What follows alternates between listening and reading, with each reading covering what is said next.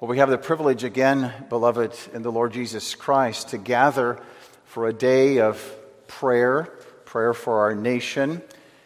There are many aspects of prayer we could consider from the Word of God. There are many themes we could talk about how God has rescued nations and those who come together to pray. He will hear, He will hear their cries, and He will save even nations. But as I considered the idea of prayer, I thought it best to turn this evening to our Lord Jesus Christ Himself, who teaches us how to pray. Not only in the words of the Lord's Prayer, which we consider in detail from our teaching in the Catechism and in other ways, but to look in a general way as a global theme of our Lord in His prayer life. So I want to consider this theme of our Lord's prayer life, and I want to read a verse from Hebrews 7 and verse 25, which I'll come back to particularly in our last thought. But here we read in God's word, Hebrews 7:25, where it speaks about the preeminence of Christ, his intercession, his high priestly character. Wherefore, he is able also to save them to the uttermost that come unto God by him, seeing he ever liveth to make intercession for them. And so I want to look at this theme of Jesus, our Lord's prayer life. First, I want to look at the circumstances in which Jesus has prayed as examples also for us. Then I want to look at the conduct of Jesus in his prayers. Third, the content of his prayers. And lastly, the continuation of our Lord's prayer life. As Jesus walked upon earth, and you read the Gospels of this history, you will have no doubt taken note that Jesus often was in prayer. He gave his disciples, and they, looking at him, often would have a question within their own hearts that led at times to say, Lord, teach us to pray. Help us to pray. And so tonight, as we consider these things, I trust it will help us to better pray for our nation, our, our families, and, and ourselves. Children, as you think of Jesus as a little boy, yes, he was God, but we often sort of put in Jesus' little boy time of his life a knowledge that far surpasses what in many respects, Jesus experienced as a man. He was a boy that learned his Hebrew alphabet, that learned to pray. If you have younger children at home, no doubt you have your mom and dad teaching them, okay, close your eyes, and they put their hands over their eyes and fold your hands and pray certain words. And you do this repetitively. Well, for the children of Israel, this was also a common practice. They would teach the young people, and Jesus likely in that time would have also been taught by Joseph and Mary the Shema prayer, which typically is found in three passages in our Old Testament Deuteronomy 6, verses 4 through 9, Deuteronomy 11, 13 to 21, and Numbers 15, 37 to 41. In Deuteronomy 6, basically the idea of this passage and these words in prayer was to teach the Jewish children and the adults to love God, to learn the, the Torah, the law of God, the books of Moses, and to pass on this tradition from generation to generation. In Deuteronomy 11, there is a description of the rewards of those who keep God's commandments and then the punishment for those who would not walk in the way of God's commandments. And then in Numbers 15, there are these um, descriptions of the phylacteries and the garments that were to be made, and, and the little emblems outside the door that as they walk through, they would brush their fingers over or be reminded of prayer, the need for prayer. The, these verses also in Numbers reminded the children of Israel of their exodus from Egypt, a reminder that God, their God, had brought them out with a mighty and strong hand. And so many times these prayers would resemble something like this that were said in the morning and evening Hear, O Israel, the Lord our God, the Lord is one. And they would say this with their eyes covered. And uncovering their eyes, they would whisper together, tradition tells us, not a verse from the Bible, but a congregational response to the declaration of God's oneness. Blessed is the name of his glorious kingdom for all eternity. And then aloud, the parents and the children would recite together Thou shalt love the Lord thy God with all thy heart, with all thy soul, with all thy might.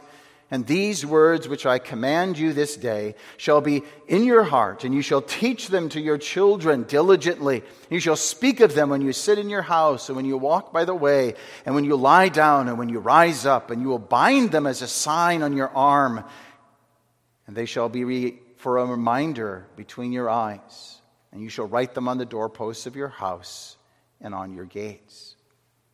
So, this is how Jesus, as a boy, grew up. Prayer would have been central to his existence, to his young childhood. And, children, for you, I trust that your parents also are teaching you these same things, teaching you what it means to pray, um, teaching words to pray in prayer. But it's just not words it's not words we just speak and repeat and recitation. Prayer needs to be our life. And so it was for Jesus. As he enters into his ministry, we begin to see more clearly in the Gospels of Jesus' times of prayer. We read after his baptism in Luke 3, when all the people were baptized, it came to pass that Jesus, also being baptized and praying, heaven was opened and God spoke from heaven. We learn from this that as Jesus is entering in this public ministry, entering into a very intense time of ministry in his life, he is calling upon God. What a wonderful truth is contained in these words. As Jesus lifted up his eyes to heaven, he is focusing on prayer to his Father. It is communion, it is connection, it is conversation, if you will, with him whom he knew as his Father. Our prayers ought to resemble Jesus' prayers. Yes, we understand the prayer of the publican as he is in the back of the temple, his eyes cast down as he's considering his own guilt and shame, and the Pharisee at the front with his eyes lifted up. These were not a true reflection of their hearts in reality. The publican could have lifted up his eyes and cried to God. And as he went home justified, he would be able, as Jesus teaches us, to say, Our Father as well. And so Jesus here is prayed and heaven is opened. And our prayers too, when we pray in Jesus' name and we ask according to his will, we may, with expectation on prayer day, understand that our prayers too are issuing forth to heaven. Yes, at times it seems as if the heaven is brass. That's true. But when we pray according to his will, and we pray in Jesus' name, let's be assured that he does hear, even though he doesn't answer immediately our prayers. Jesus was heard. He's the Son of the living God. And if you are in Christ by faith, you are a child of the King. You are a child of God. And He calls you to pray. as Jesus prayed. It's a reminder, too, as Jesus entered this important time of significance in his life, that anytime we enter into times of significance in our lives, we ought to bathe it with prayer. Following this, we know that immediately Jesus was led of the Spirit. At his baptism, he's led of the Spirit into the wilderness to be tempted. And we read, being filled with the Holy Ghost and in the power of the Spirit, after his temptation, he's praying apart in the wilderness. He comes back and enters his public ministry. And children, do you know what's happening during this time of temptation and his entry in to the public ministry? What is taking place? Another very important decision for Jesus. He's going to select 12 individuals who he will set apart as the apostles to accompany him in his ministry on earth. And Jesus bathes this decision in prayer. We read in Luke 6 It came to pass after those days, he went out to a mountain to pray and continued all night in prayer to God. And when it was day, he called to him his disciples and he chose 12 and called them apostles. How many of our major decisions in life are bathed in this way in prayer. We need to pray about all things. We are dependent upon God for all things. True? But Jesus gives us the example. There are times and places in our lives when major decisions that are life directing that we should take time and pause and consider prayer. That's why we're gathered here tonight. There are great decisions that are going to be made in the coming days in our land, in our nation, at the Supreme Court, by our elected leaders. We have due cause, as Jesus did, to be earnest in a time of prayer to God. It shows, too, not only Jesus was dependent upon his Father to lead him into correct choices and decision regarding disciples, but when we pray to God in an earnest way, we are demonstrating to God we too realize our dependence upon Him for everything, every decision we make. And throughout the Gospels, we read about Jesus' prayer life. He's found often praying alone in the mountains through the night. We read at other times that he arises early, Mark 1 35. After casting out devils, not allowing them to speak, he rises up early, we read, a great while before day, and went into a solitary place and there prayed. And Simon and the other disciples followed him, morning and evening. Another time we read he departed into a mountain to pray, Mark 6, and he constrained his disciples to get into a ship. And he sent the people away. And when he had sent them away, he departed into a mountain to pray when even was come. What is this teaching us? Jesus was a man of prayer, morning and evening, no doubt throughout the day, special, intense times of prayer. Jesus was a man of prayer. Often he would do this alone.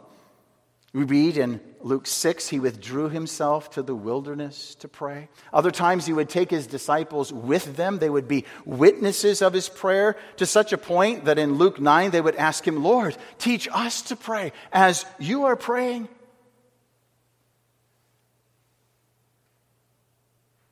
And what was Jesus doing as he was praying? As you read the Gospels, you realize he was always asking that the will of his Father be done. Jesus was always in his prayer seeking, What is the will of my Father? Lord, help me to do that will completely and fully. These are the essence. This is the, the, the nugget, if you will, the kernel of every prayer of our Lord. In John 6, there were people who saw the miracles of Jesus and the breaking of bread, and we read he perceived that the people wanted to make him king and take him by force. And what do we read immediately? His time had not yet come. He didn't want to be declared a king by the people, he wanted his Father's will to be done. So, what did Jesus do? We read he departed to a mountain to pray. when you and I are faced with temptations, when we find ourselves, young people, being nearly forced into doing something we know perhaps shouldn't be done or we shouldn't engage in, are we like Jesus? Departing and pray. Seek God's face. Call upon his name for wisdom and strength and the way to go forward. One more instance in the circumstances of Jesus' life is when he was transfigured, the Mount of Transfiguration, with his disciples. We read, he took Peter and John's and James and went up to a mountain to pray. As he prayed, his countenance was altered and changed, and his raiment was white and glistening.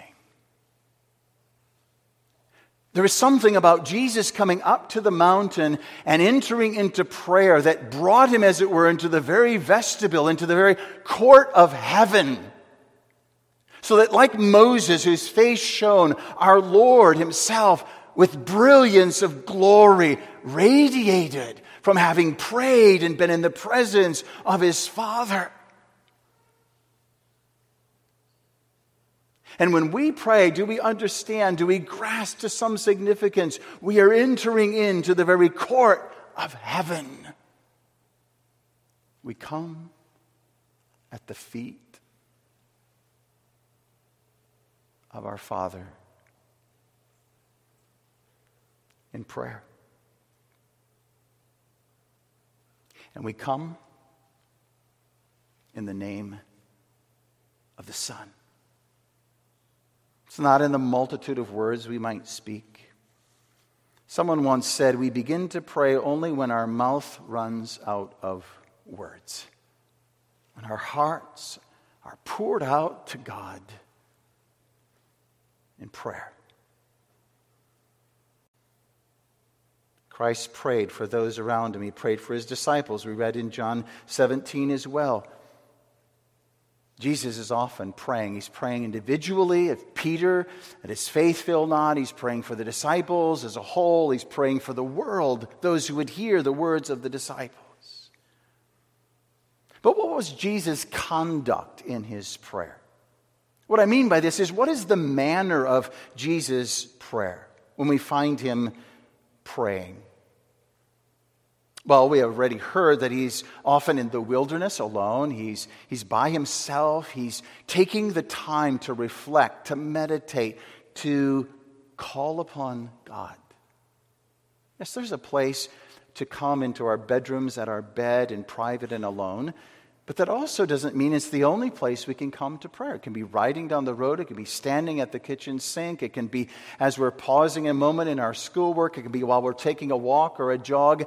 Always, we ought to have this attitude of heart as Jesus had.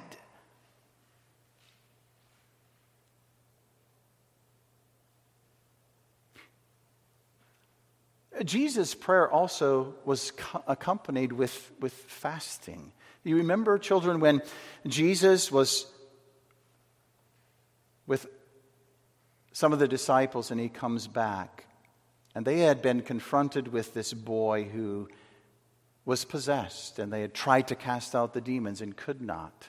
You remember what Jesus said? This kind comes not forth or cast out except through prayer and fasting. As we come to a day of prayer for our nation, uh, do we imagine that fasting is something for an Old Testament tradition? Or, or do we recognize that fasting is also a part of our New Testament means that's given to us to help us focus, to direct our minds and our hearts more intently upon the things for which we pray.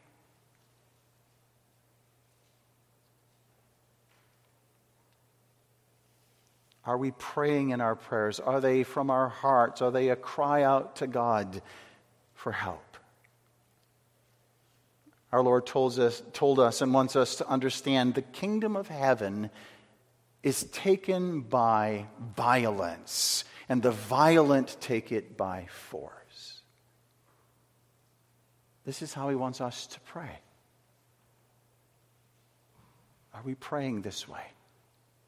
That we storm the throne of God in heaven. Lord, come down, rend the heavens. Raise up thy glory. Send revival and reformation. As we learn from our Lord's prayer life, it was not a timid prayer life. As he comes with his disciples into the Garden of Gethsemane, we read he leaves his disciples behind and says, Watch and pray. And he goes into the center of the garden and he says, My soul is exceeding sorrowful, even unto death. And we read he bows himself, he comes on his knees and bows his head to the earth as he's pressed down by the weight that lays upon him the sin of prayerless people. His sweat becomes as drops of blood. In this manner he prays. You ever been there like Jesus? Weighed down with the burden of your own sin and your own guilt and your own shame, and you come alone before God whether in your heart or in reality, on your knees and your face bowed to the ground, and you cry out to God. He hears your prayer. When we read of this account in Mark 14, in verse 36, we even learn something more about the prayers of Jesus as he's burdened and weighed down and pressed, which there may be sinners here tonight who are in like manner pressed and weighed down. But in these words of Jesus, we find how he prays. He prays himself on his own merits and his own rights to his Father that the Father's will would be done. He comes with boldness and submission and intimacy. Listen to his words Abba, Father, all things are possible to thee. What confidence in those words. If we have come to know the Son, if we have come to be joined in union with Christ by faith, by the work of the Holy Spirit in our hearts, we may come in like manner. Abba, Father, all things are possible to thee. There's an intimacy here in Jesus' prayer that he wants to teach his people how to pray. What a confession here of our Lord Himself, of His Father and His greatness and His glory and His beauty and His suitability. All things are possible to Thee. And notice his humble, the son's humble submission. If it's possible, take this cup from me, yet not mine, but thy will be done. Have you ever come to a place like that? God has laid upon you some measure of sorrow, conviction, pain, suffering difficulty. And as you're pressed down, as you come on your face in prayer to Him, and you're able, through the Spirit of Christ, to pray, Abba, Father, not my will, but thine be done. Help me through this trial. Help me through this circumstance to not lose sight of thee, to not lose confidence in thee, to not have my eyes on my circumstance, but on thee. Let me follow in the footsteps of the Master. Not my will, but thine be done. We may want a great turning in our nation, a great turning of Roe versus Wade. Whether that happens or not, we'll wait and see. But whatever happens, all those who belong to Him can, with the utmost confidence, come before Him and pray, Not our will, but thine be done. But perhaps even more instructive than the times and circumstances of Jesus' prayer is the content of his prayer. We have seen from Christ's prayer in Gethsemane, one of the crowning marks of our Lord's Prayer was this submission to God's will, that our wills too will be brought in line to God's. This is the real test of a believer as he prays, as he has burdens and weights laid on him, and as he prays for things in his life difficult for the flesh. But he prays to God, not my will, but thine be done. But Jesus, also prayed earnestly that his, king, his father's kingdom would come as well. And what does this mean for the people of God? Not only that the kingdom of God would be seen and evident and break forth throughout the earth and the drawing in of sinners into that kingdom, but Jesus wants his disciples to know and to understand and to grasp when they see this kingdom come, they ought to be filled with joy. I say that because in Luke 10, after Jesus had sent out his 70 to preach in the cities and towns, do you remember what they did when they came back?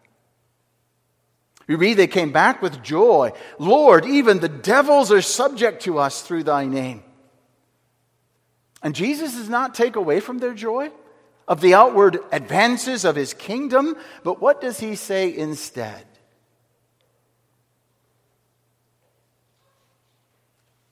Rejoice not that the devils are subject to you, but that your names are written in heaven. Jesus wants his people through prayer to rejoice in the reality that they belong to him and their names are written in heaven.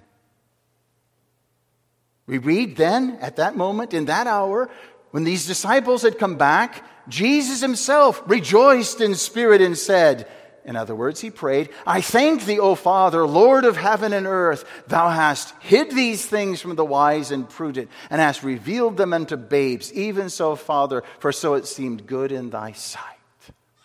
As you see God's kingdom advance, as you see young people and men and women coming into the kingdom of God, rejoice pray with joy. Here we have Christ who is rejoicing and in prayer giving thanks to God.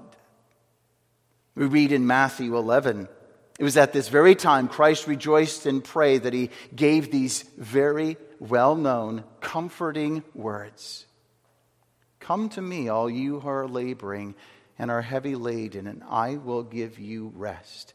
Take my yoke upon you and learn of me, for I am meek and lowly of heart, and you shall find rest for your souls. For my yoke is easy and my burden is light. Jesus rejoices and he preaches his sufficiency for burdened souls. That's the message also this evening. If you're burdened and weighed down, He is saying to you, I have prayed for you. Now you pray to my Father in heaven and rejoice. You know, there's one sermon in particular that Jesus has had recorded by the Holy Spirit in the Gospels, the Sermon on the Mount. But there's one lengthy prayer that has been recorded for us of Jesus as well. And that's partly in the prayer that we read in John 17. We read, lifting up his eyes to heaven, this manner in which he prayed. And then we have this most blessed content of the prayer. And as we read that prayer, what you find again is Jesus' heart was fixed. It was lifted up to heaven, and his heart was fixed on his God, on his Father, and his Father's will, his Father's wish, his Father's glory. And what does Jesus pray in that prayer? I pray for these disciples whom thou hast given me out of the world, that they would be one with me, even as you, Father, and I are one. And I am praying that all those who will follow after them, who will hear the words that I will send them to bring as they are gathered in, that they would recognize and know this oneness that we have together. And Christ prays in that high priestly prayer that their joy would be fulfilled in them. Now, part of Jesus' prayer is certainly fulfilled among us. The word that the disciples have been commissioned to bring and sent to others have been communicated through the ages. The prayers of our Lord have been answered till this day. But He's prayed that you would have joy.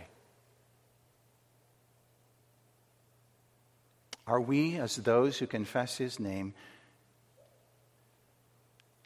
seeing that Jesus, even now, is praying that our joy would know fullness, that our joy would, in a sense, be more complete.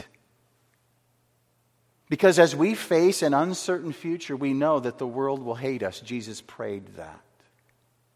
And even as we will come to experience that more and more, will we still, nevertheless, have joy in our hearts because Jesus has prayed for us.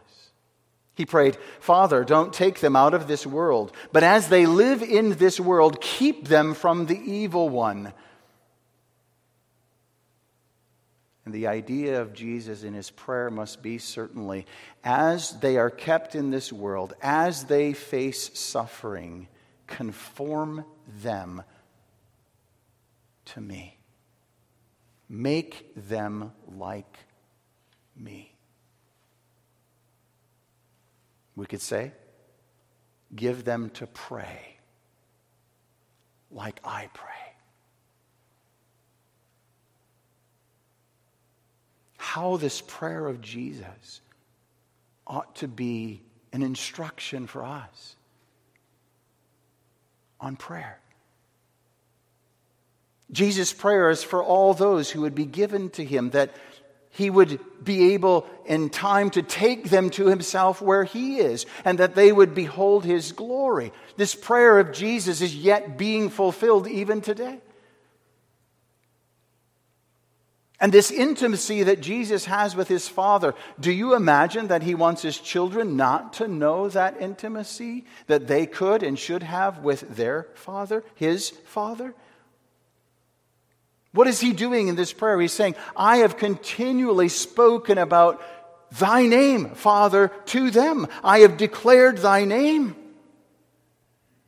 He wants his children to know we may come as Jesus came, Abba, Father. And Jesus in this prayer has also communicated his love. The love that we have, Father, between thyself and me, let this love fill the hearts of my people. Another prayer of Jesus in his content is when he came to the tomb later in his ministry, near the final days. He's coming to the tomb where Lazarus, his friend, lie.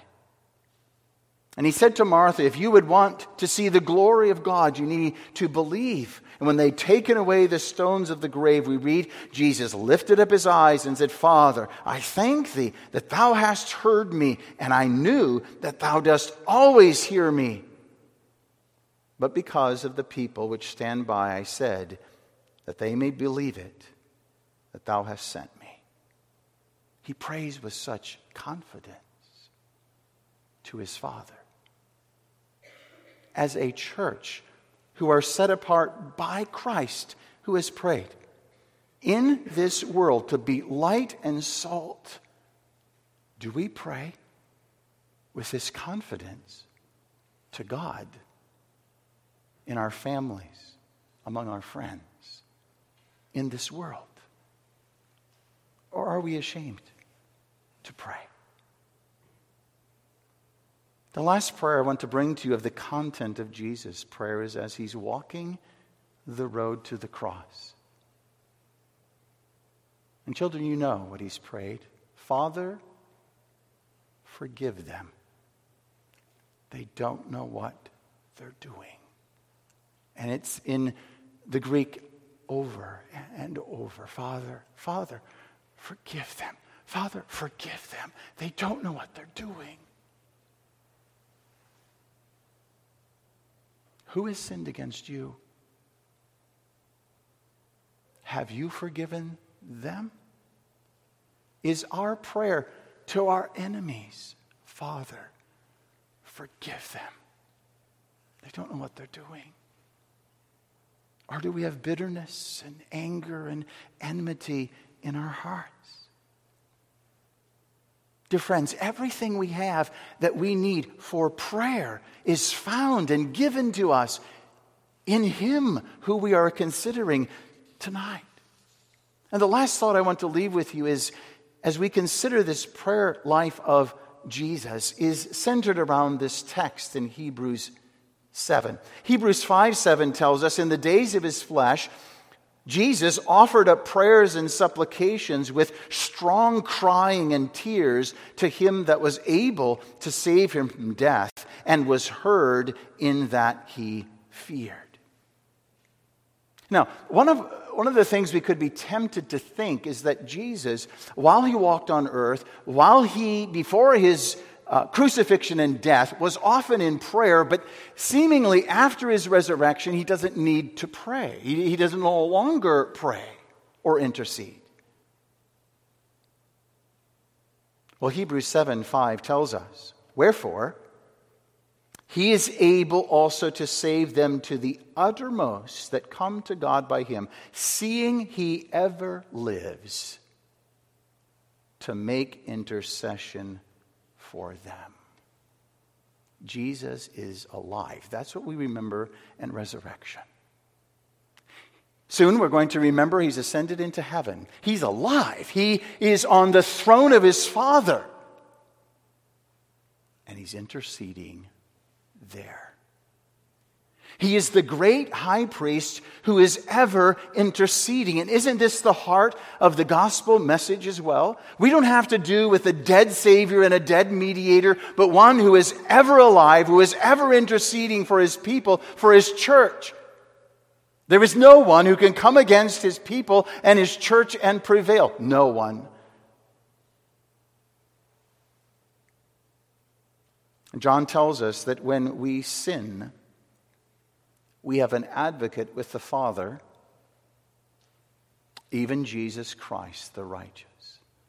When you and I sin, John says, you have an advocate with the Father now. Jesus Christ, the righteous. And this prayer life of Jesus continues to this present moment. And the children of God learned that without these prayers of Christ, this praying and thanking high priest, we wouldn't have come to know him. We wouldn't have sought after him. We wouldn't be able to persevere in the life of following him. We hold fast according to his command because he holds us fast and ever lives to make intercession for us.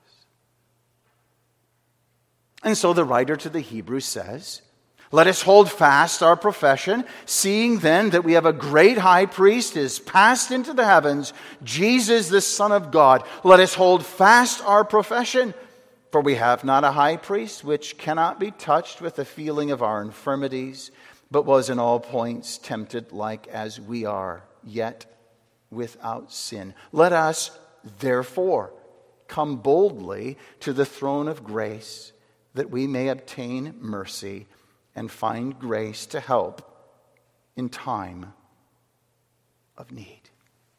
Jesus is ever living before the face of his Father, ever interceding in the behalf of sinners, of his people. He is presenting, as it were, continually the odor of his own work, of his own righteousness that will prevail. Nothing shall hinder what he has set to accomplish. He ever lives to make intercession, this verse 25 tells us, for them. Who? The uttermost who come to God.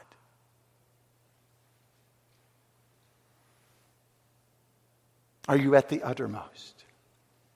At times you find yourself, your sin and shame at the uttermost. And tonight, the praying and thanking high priest calls you, Come. He makes intercession, even for you. And why is he able to do this?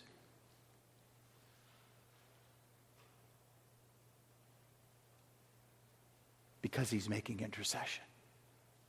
Why is a sinner able to come into his presence? Because he's making intercession. Why do we come to repent of our sins and believe in Christ? Because he's making intercession.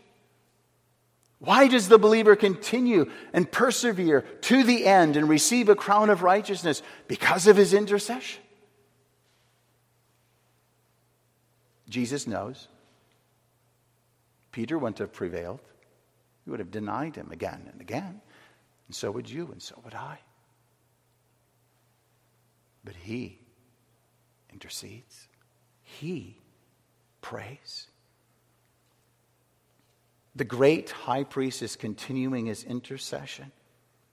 He is not only pleading for those who have yet to come to him, he continues to plead for those who have come to him. And so ultimately, then, what we learn on prayer day is that Prayer is not something we're doing to please God and to bring about His will in this world. It is about us recognizing afresh and anew what He's doing for us. And depending and resting, and through prayer, praying according to His will, we, by doing so, will be blessed. Will call down blessings from heaven upon us and our families and the church and this nation. Hold fast your profession because Christ continues to intercede for you. And what this means, dear friend, if you are even experiencing a dark hour, deep pain, desperation in your life, this is recorded for you. Wherefore, He, the exalted interceding high priest. He is able also to save them to the uttermost that come to God through him because he ever lives. Christ, as it were, you can picture it in the court of heaven standing before his father, pleading the case for his children. You Remember that happened in the early New Testament. There is Stephen, a follower of Christ, one who is devoted to Christ, one who is ready to give his life for Christ, and he has spoken in the name of Christ, and they're stoning him, and he's nearly dead, and he's lifting up his eyes, and what does he say? He says, I see Christ standing at the Father's right hand. What's he doing? He's praying. He's interceding for Stephen. Do you need this kind of intercessor? This kind of priest to pray for you in all your need?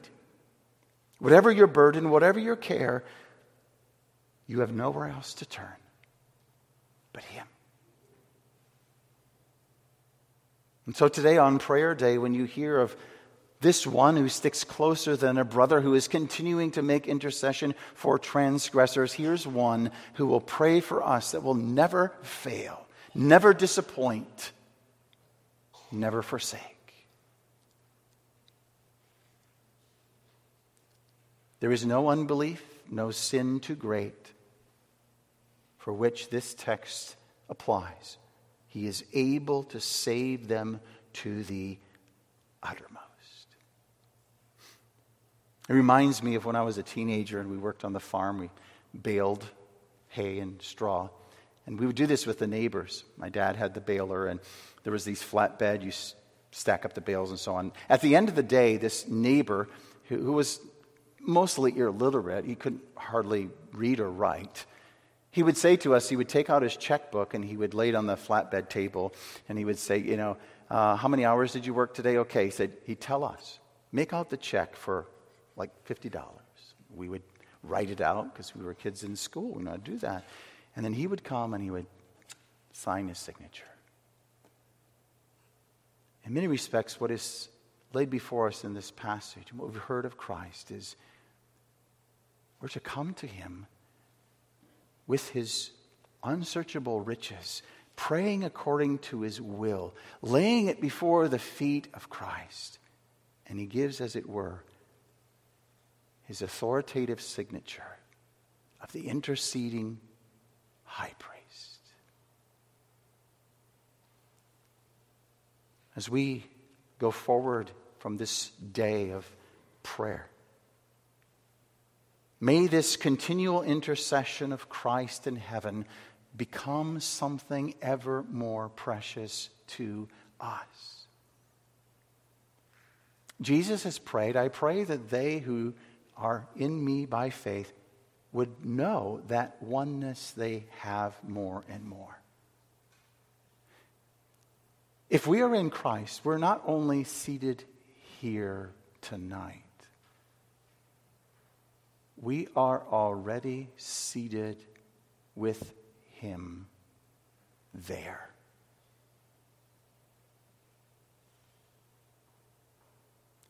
As that truth dawns on us more, how we ought with greater joy and confidence to come to the throne of our Father through our interceding high priest